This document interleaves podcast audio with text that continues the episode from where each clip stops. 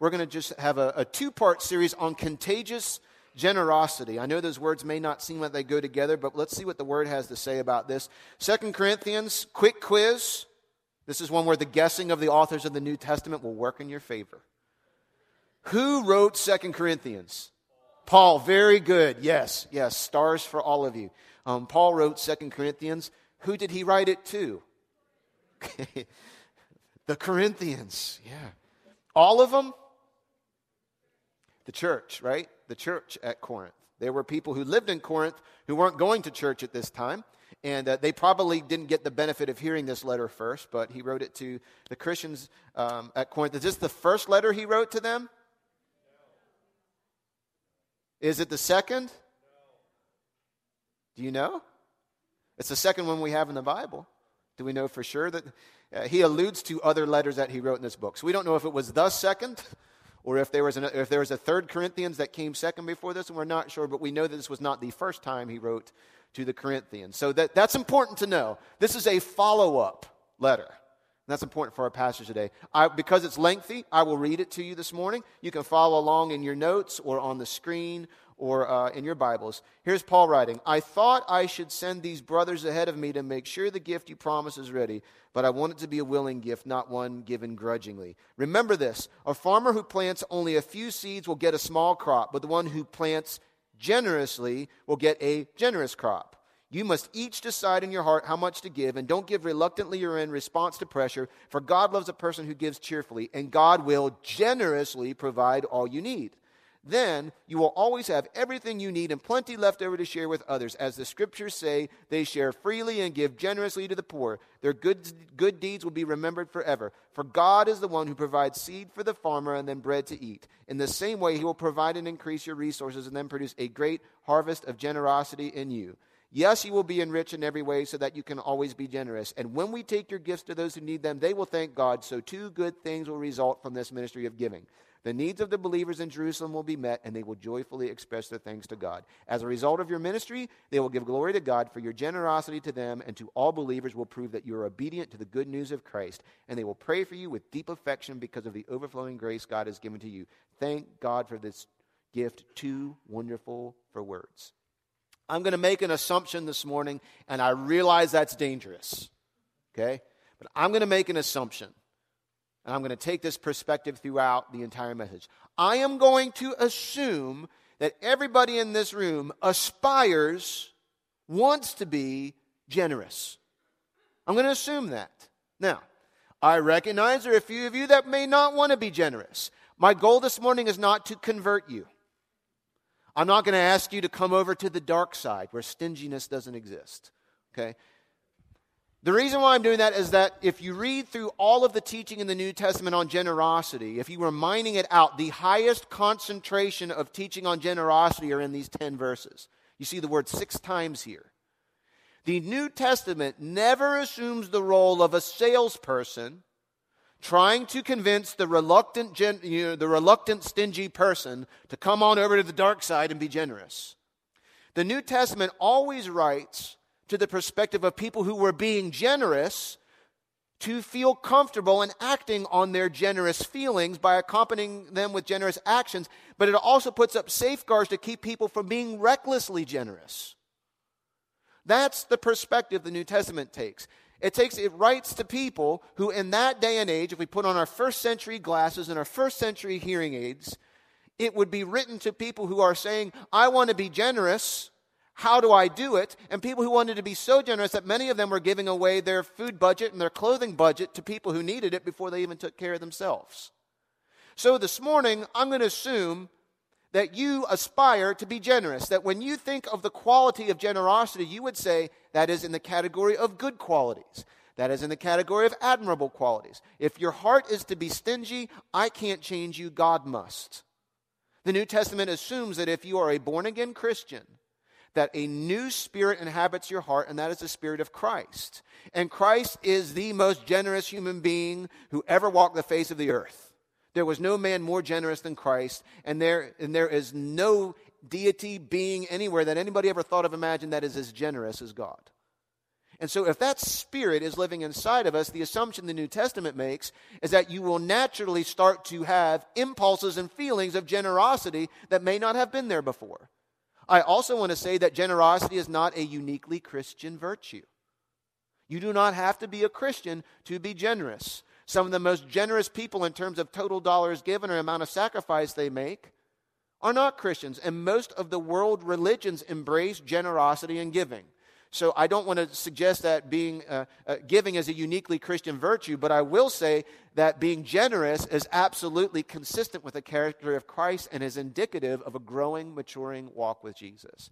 So I want to assume this morning you want to be generous. I'm not going to try and convince you to be generous. So to those of you that want to be that, that's where we're going this morning. Um, the, the, the reality is, and here's your big idea this morning the big idea, and this is key is that God expects obedience and he encourages generosity. Those two terms are important. I'll talk about this a little bit next week, or I'll talk about this in much more detail next week. We're going to look at a story in the Old Testament next week where we really see this jump out, okay? But um, building on that this morning, we're going to lay a foundation today with this. God expects obedience and encourages generosity. Let me give you an illustration. There are certain expectations Chase Nauer has, is my four year old. Chase Nauer has because he's a Nauer. Because he's a Nauer, I have expectations for him. Those expectations are acts of obedience or disobedience to him based on how he responds. One example is this He is expected that when he's done eating, he will clean up his place setting at the table. And he will put it away He'll put the dishes in the dishwasher. He'll throw his trash away. He'll put, if he has leftovers, he'll cover them put them in the fridge, put his cup in the refrigerator. Those are his expectations. Did you reward him for that? He gets to live in my house. He gets to eat the food that I buy. He gets me to protect him. He gets me, that's the reward he gets. I expect obedience. There's not a reward for doing things that make you an hour. That's just obedience. It's more of an exchange conditions of living in our house or that there's just a certain protocol that I expect. Now, granted, his dinner time is a whole lot more different than my dinner time. When I grew up, look, man, whatever mom put on the table was what was for dinner. It was not a democracy. And you ate everything on your plate. And we did not have a microwave. You could sit there for four hours staring at the spaghetti sauce. Didn't matter, it was going down. My son comes to the dinner table one night this week and it's set out on the dinner table. He looks at my wife and says, Mommy, that's not what I was expecting for my dinner.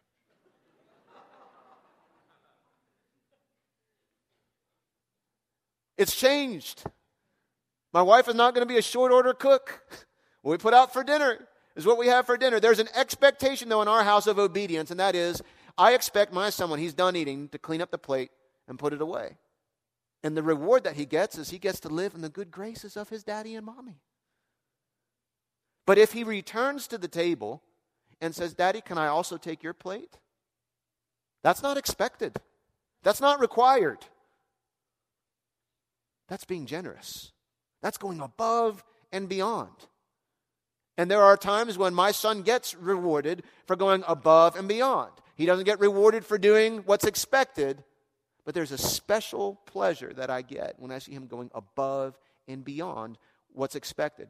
Him cleaning up his plate is obedience. Him offering to clean up my plate and his mother's plate is generosity. Do you understand the difference?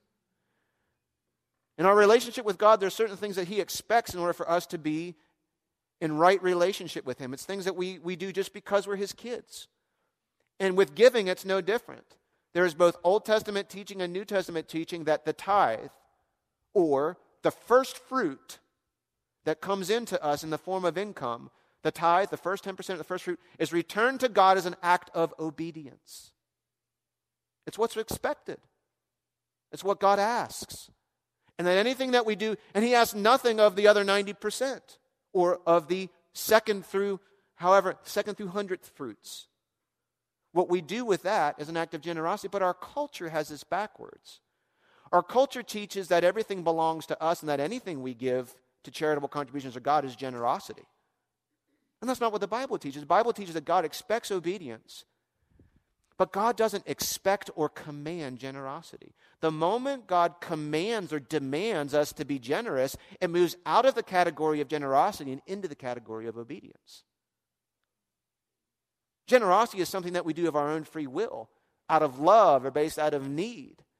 What generosity is generosity is a lifestyle of sharing who I am and what I have that goes above and beyond any expectations or demands. Generosity is a lifestyle of sharing who I am and what I have that goes above and beyond any expectations or demands. Like I said, our culture has us confused. There's a difference between the cultural definition of generosity that I see adopted by the church, and then there's the biblical definition of generosity. It real boil, really boils down to whether you live your life as an economic theist or an economic atheist. And I want to also let you know that there are many who live saying, I believe in the one true God and I have a salvation through Jesus Christ, who live as economic atheists. An economic atheist believes that God is a taker. Economic atheists believe that there is there, there may or may not be a God, but there's definitely no God over my finances. My finances are mine to do with as I see fit. I am the owner. Economic atheists believe that God expects nothing from my income and that anything that I give is generous. I would like to say that, it, that 0% of our Echo Church family live as economic atheists. That would be completely untrue. Let me explain to you what an economic theist is. An economic theist says God is God of everything, including my finances. We believe that God is not a taker, we believe God is a giver. We believe that I'm not the owner, but that God is the owner. I am simply the steward, I am the manager. That God expects the first percentage of my income, and that generosity begins after obedience is fulfilled. That's what we believe. That's what an economic theist believes. So you have this tension of a cultural definition that says, you know, everything belongs to me and I'll give God what I want to give God and what I decide to give God, and everything I give God is generous. Their giving is all about generosity. There is no obedience attached to it. Economic theists say, the Lord is the Lord of everything, including my finances. He owns it all. And out of what He gives me, I will return to Him the first fruit, the first percentage of what comes in. That's holy. I don't touch it for my car payment. I don't touch it for a vacation. I don't touch it to go through Taco Bell when I don't want to cook dinner. That's holy to God. I won't buy more house than can fit in my 90%. I won't buy more car. I won't spend more. That 10% is sacred to God, and I will return it to Him. And then I am free to be as generous as my heart would like to be with the rest of what God entrusts to me. So I do want you to understand the biblical definition of generosity is not just any old thing you put in the offering plate or any old thing you give to Habitat for Humanity. The biblical definition of generosity is that which you do that's above and beyond anything that God expects. Is that clear? I'm not going to ask if you agree, but is it clear? Okay, cool. We'll move on for the, for the eight or nine of you that feel like you're with me on that, okay? Well, Pastor, this isn't making me feel good. Well, I'm not here to make you feel good or feel bad. I'm here to present the word to you and let God do what He wants to do with your heart. I want you to be blessed. I want you to live in obedience. I want you to be prosperous. Um, but I'm here to disciple you. I'm here to be and make disciples. And I don't just skip over the parts of the Bible that make me and you uncomfortable. I go to the parts of the Bible, the whole counsel of the Bible, and I bring things out that are going to release you to live the life of generosity that you want to live. But listen, you can't be generous. Listen, my son can take my plate to the dishwasher, but if he doesn't clean up his, there's still disobedience. You see what I'm saying? My son can say, Dad, I don't feel like putting my dish away, but how about I vacuum the floor? Well, I'm glad you want to vacuum the floor, but that doesn't mean that you get to pick and choose what's obedience and what you still have to put your dish in the dishwasher. Any parent understands that. Our, our father has to, our father understands that too. So, what's going on in 2 Corinthians 9, 5 through 15? Here's the whole occasion for this. I, I'm going to kind of rocket through this. You have to understand why Paul wrote this passage, because this is one of the most taken out of context passages in the whole Bible. We skip to, because this has some of those famous phrases in it like, God loves who? Cheerful giver. Does he love an uncheerful giver too? Is he talking about tithing here? Is he talking about first fruits? That's where we usually hear it. It's not what he's talking about. Let's look at what he's really talking about. If you read through Second Corinthians as a whole and you started a chapter before, you'd see what Paul was getting at. You see, he's writing to the Corinth church, church at Corinth. And he's writing to them to follow up on some earlier commitment they made. You see, they found out from Paul about the church back in Jerusalem and the Christians there that were suffering and were being persecuted. And they were, strugg- they were starving, they were struggling to be able to make ends meet, and they were really getting beat up. And so he put out, Paul put out an appeal to all the churches that he visited, all the churches that he planted, and he said, Listen, would you be willing to take up a missionary offering, a collection that I can combine into one offering and get it to Jerusalem so that we can distribute it to take care of the clothing needs and the food needs of your brothers and sisters that are being persecuted in another church. And in 2 Corinthians chapter 8, we find out one of the other churches he talked to about this, the church at Macedonia. And in 2 Corinthians chapter 8, Paul is bragging to the Corinthians, says, Listen, this other church, they committed just like you did. And let me tell you what the Macedonians did. He said, They're more poor than you are. These people barely have clothes to. That, that church is a, is, a lo, is a low income church. And these people are giving away their money before they're even feeding themselves. He said they were so sacrificial and so generous. And if you read in 2 Corinthians chapter 8, he says, And I'm not commanding you to give to this offering. I want you to do it with a clear conscience as your heart leads you. He's not talking about obedience here, he's talking about generosity. And he says, These Macedonians, you know why they were so eager to give? Because I told them you were so eager to give. And they've completed their offering. And now we get to the awkward part of the letter. If you would read back a few paragraphs, he says, um, They've turned in their offering, you haven't. But I've been telling them that you're going to join in with them, and I'm sending five of their board members to you. I'm sending five of these poor Macedonians to Corinth. And they're going to expect to see an offering when they get there. And you haven't collected the offering yet. And so Paul's trying to avoid two very uncomfortable possibilities here. If you read back through the beginning of chapter 9, you'll see number one, he's trying to avoid the possibility that him boasting about the generosity of the Corinthians is hollow. He told everybody else how generous they were. And the Corinthians, to be fair, basically they had a lot of generous intentions. They said, We're in, we'll give. But their generous intentions hadn't been accompanied by generous actions. Have you ever been there? I'm going to give. I should do something. I should help that homeless person out. I should give in the offering. I should give more to this missionary. I should do something for my neighbor. And you have all these good impulses to be generous, and then you start thinking about it, or you forget about it, or you know, you, you drive through Starbucks and buy two drinks for 15 bucks, and now it feels a little different. We don't get credit for generous intentions. That doesn't help. Just making a pledge or a commitment means nothing if it's not accompanied by action, right? So he's trying to avoid them showing, you know, his, his boasting to be hollow. The other thing he's trying to avoid, he says this very clearly I'm letting you know I'm sending them to you so that when they get there, the offering will be ready for them. So that Paul will not be incredibly embarrassed and lose all credibility with this church. So, on the heels of that, we read this passage He's telling them, get ready. I'm sending people from Macedonia who will get there before my travel itinerary says I'll be there. They're coming to receive the offering. I want you to be ready. And then he encourages them. He says, remember this. And then we get the parts, the parts that we looked at that might be more familiar. That God loves a cheerful giver. That, that, that you, he talks about the law, we call them the spiritual laws of reciprocity, the laws of planting and harvest. I just want to be very clear about this. There's a whole lot more that I was going to say. Well, I just got through three pages. That was pretty impressive. Okay, um, let me. You wouldn't know that. I know that. Um, uh, I'm looking at all the stuff I skipped. Must not have been that important. The, this passage is all about voluntary, generous giving.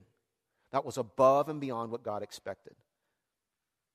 This kind of giving was and is today an act of obedience and an honor to God. It comes to the local, you know, the tithe, the, the, tithe comes to the local church and it goes for local ministry. But this letter was written to first century, blue collar, mostly lower class Christians in terms of their earning power who heard about a need in Jerusalem and jumped at the chance to give above and beyond what was expected of them out of love for God and compassion for his people. More specifically, it was apostolic coaching for people to accompany their generous intentions with generous actions.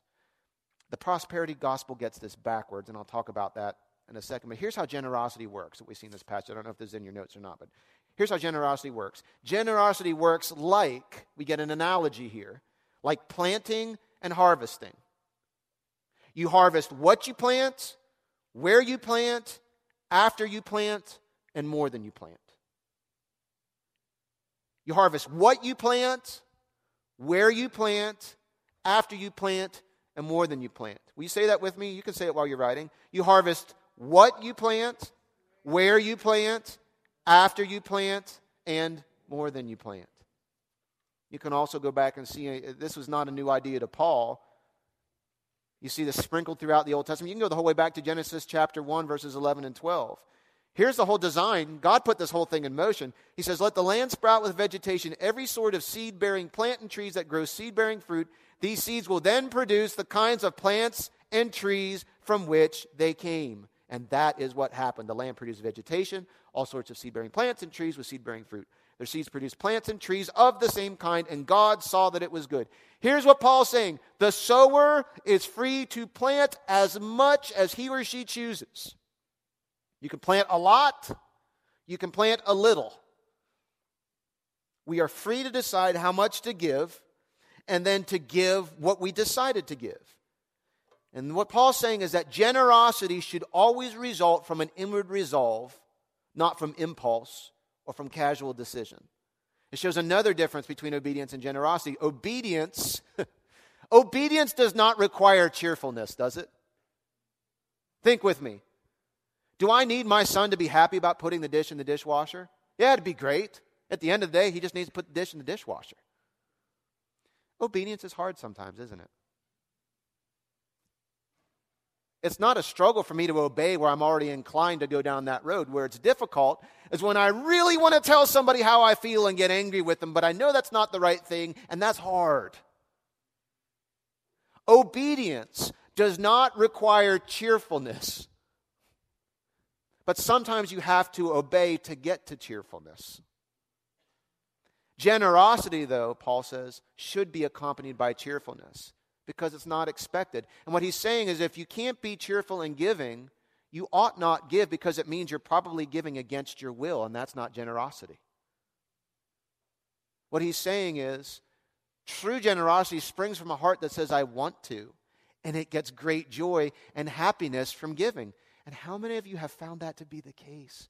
Have you ever just been so excited to give something to somebody, not because you had to, but because you wanted to, and you couldn't wait to give it? That's why Christmas presents in my house get opened December 2nd. I get so fired up about this. And Christmas isn't the best example because it's not really giving in a lot of our houses, it's an exchange. We don't give expecting nothing in return. We give because someone's going to give to us and we need to have something to give back. And I've seen family fights start over when the value isn't equal. It's not really giving gifts. Gifts, by true definition of what the Bible says, a gift is given out of love, expecting nothing in return. God did not give his son to manipulate us into having a relationship with him. God gave his son because he loved us, knowing that many people would reject the gift he gave it anyway. Exchange is more what we're used to. I give you something, you give me back. And a good deal is when I get more than I gave, or I got, or, or you know, or I or gave more than I got. That's what it, that's what a good deal is. Generosity is different. Generosity says, I give, and there are no strings attached to what I'm giving. And it just releases joy.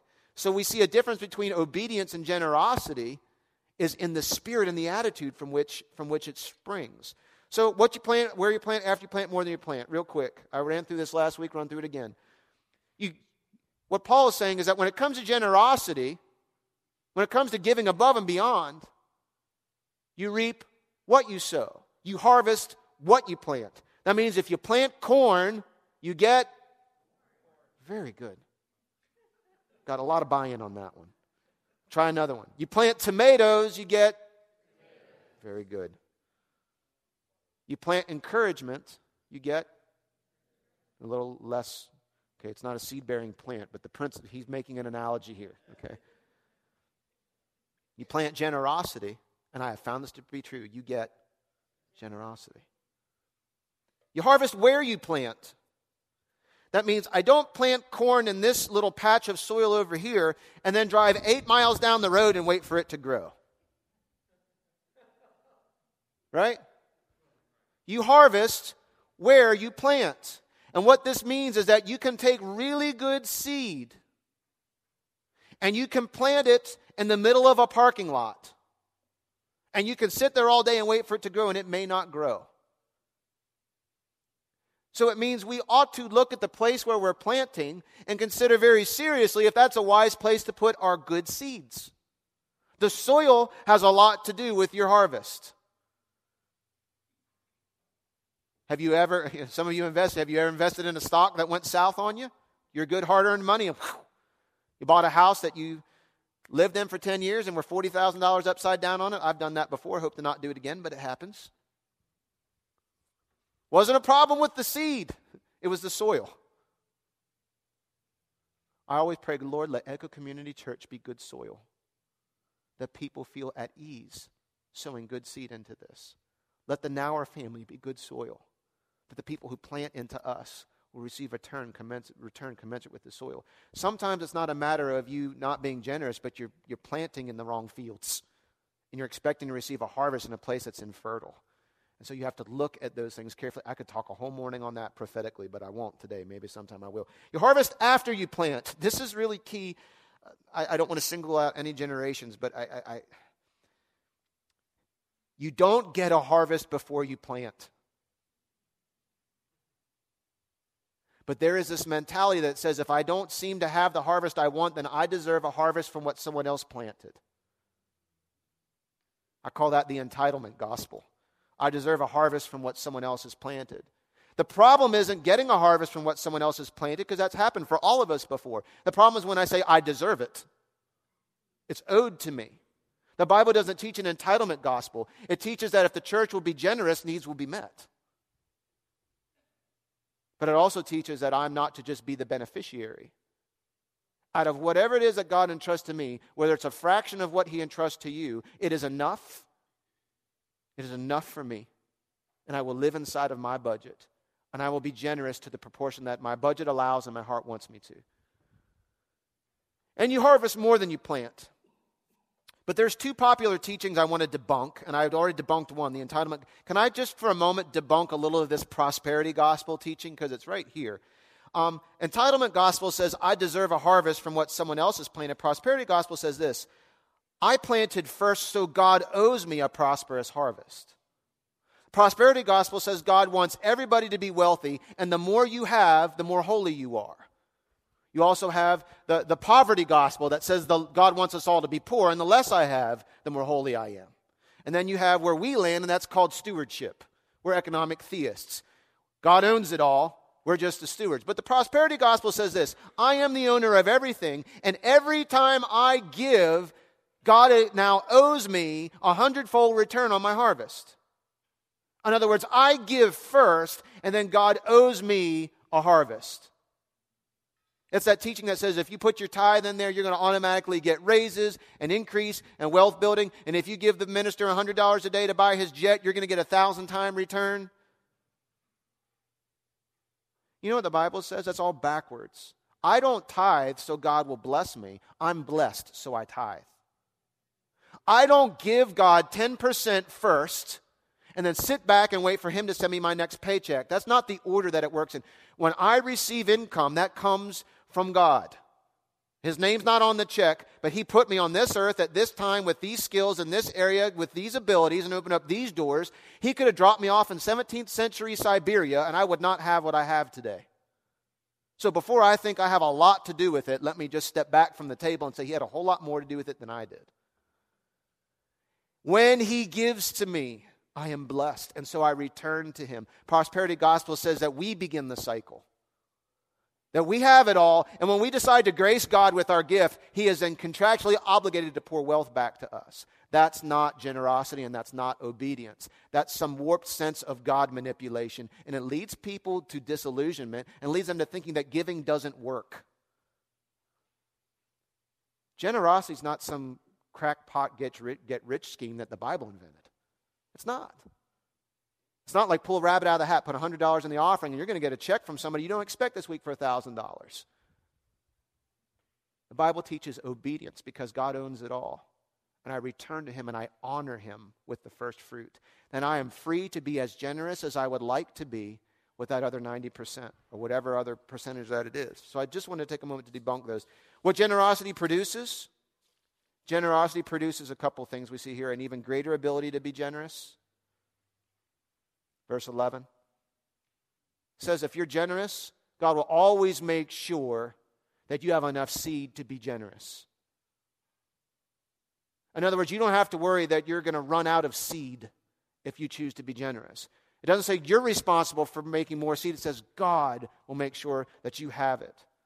It'll produce more thanks to God.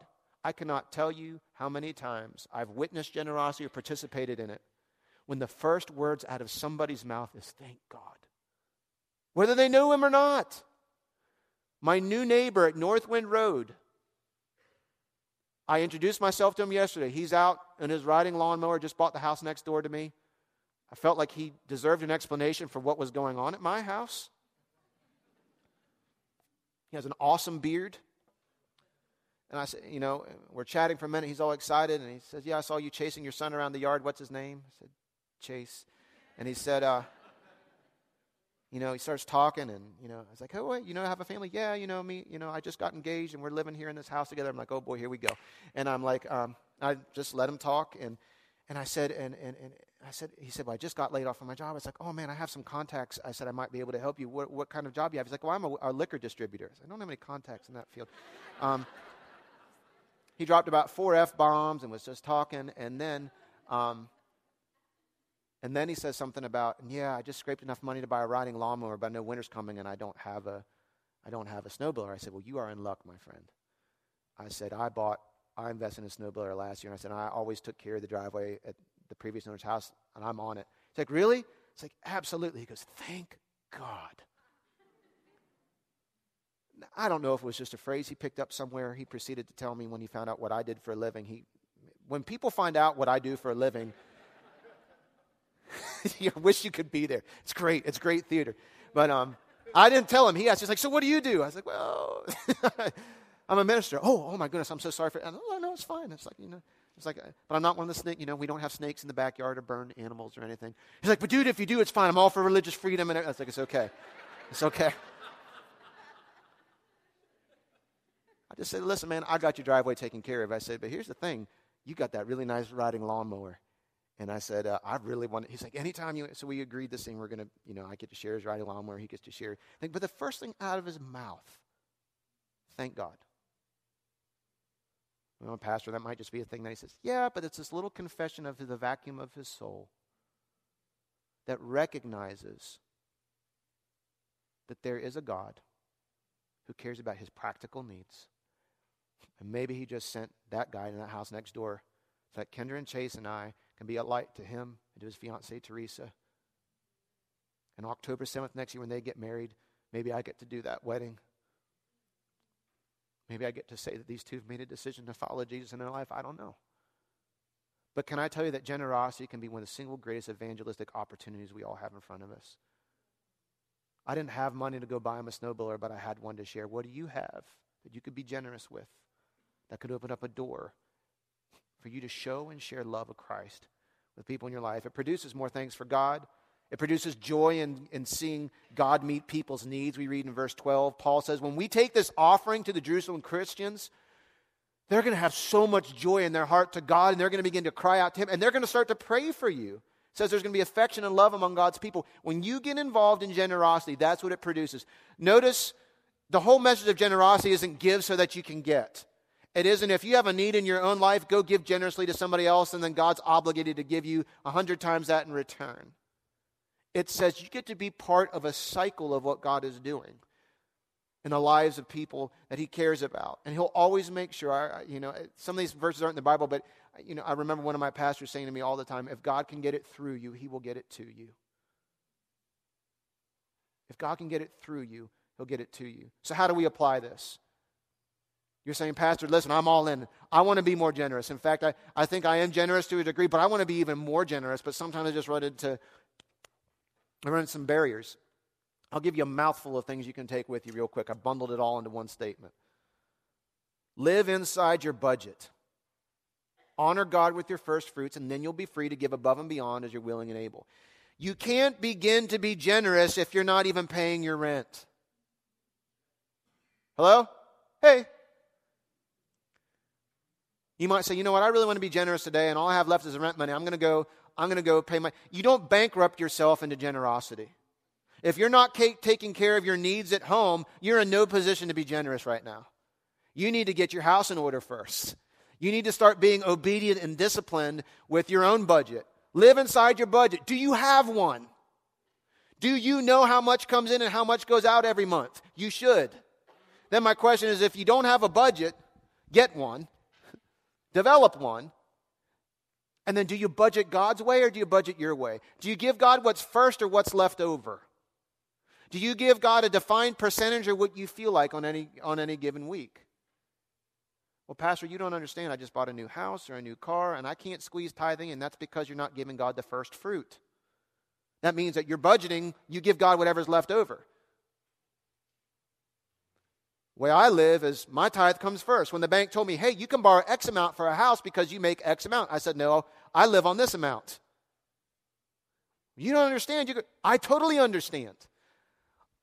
I'm, gonna, I'm looking at this and I'd really like this. Well, why not? Because I want to do other things with my money than just have a house. That's how I live. Well, I don't have to live how you live. You don't. But can I tell you, it's really enjoyable? It's not magic. When you start to live on less than you make, it's not magic. You just have money left over. Should I be sitting by the mailbox? No, just do your budget. Well, I can't do that. Why? Because our society tells you you need to have things to be somebody. Said it before. Here's the curse we buy things we don't even need with money we don't even have to impress people we don't even like.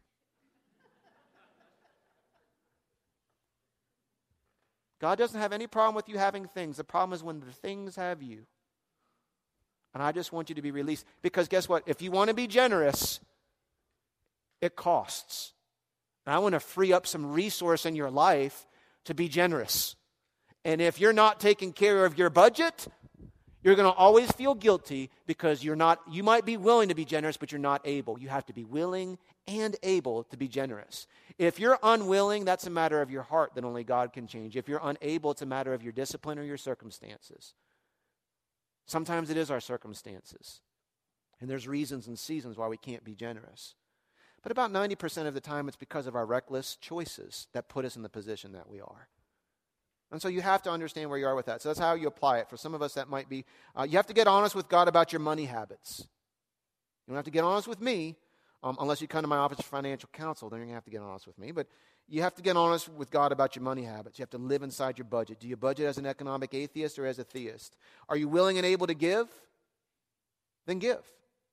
Are you willing to give but unable to give, let's find some discipline in your life. Let's find some solution for that. Are you able to give but unwilling? That's a matter of your heart. And I pray that God changes your heart to be like His. Is your financial report card the result of your choices or your circumstances? Honor God with the first percentage of your income.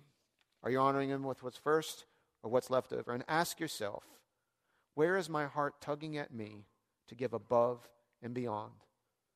Doing more begins with doing something. Don't dismiss what you can do while daydreaming about what you can't do. I've told you before, you know, after the missionaries were here, I had someone say, Pastor, I would love to write a $5,000 check to them, but I can't, and so I didn't do anything. I said, Well, what can you do? I could probably only do $50. And that's what you need to do. Sometimes your checkbook won't let you be as generous as your heart wants to be. But don't dismiss what you can do simply because you're daydreaming about what you would really like to do if more of us would act on. God's not asking you to act on what you can't do. God's encouraging you to live your life in such a way that when you want to be generous, you will have the resources at your disposal to be generous.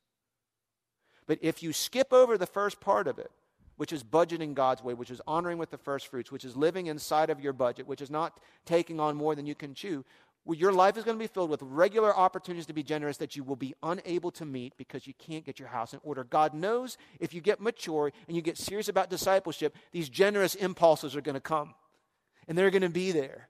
And there's nothing more frustrating than to be willing but unable. So God is encouraging us to be able to live the generous life we want to live, get our house in order first.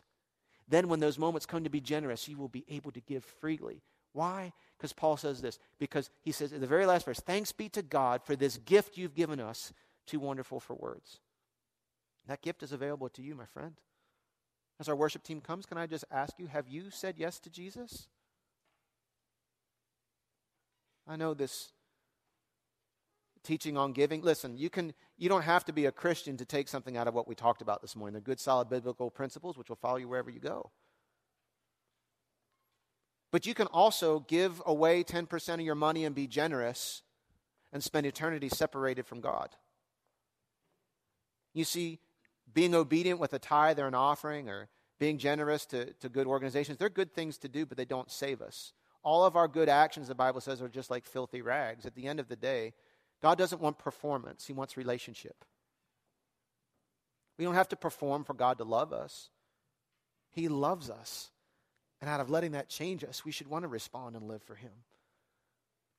So I want to give an opportunity for anybody that's listening to this podcast or here this morning who wants to begin a relationship with Jesus Christ, or someone who says, I'm, I've drifted a long way from Christ, and I want to come back to Him today. I want to renew that commitment, and I, I, I, want to, I want to pick up where I left off with Christ.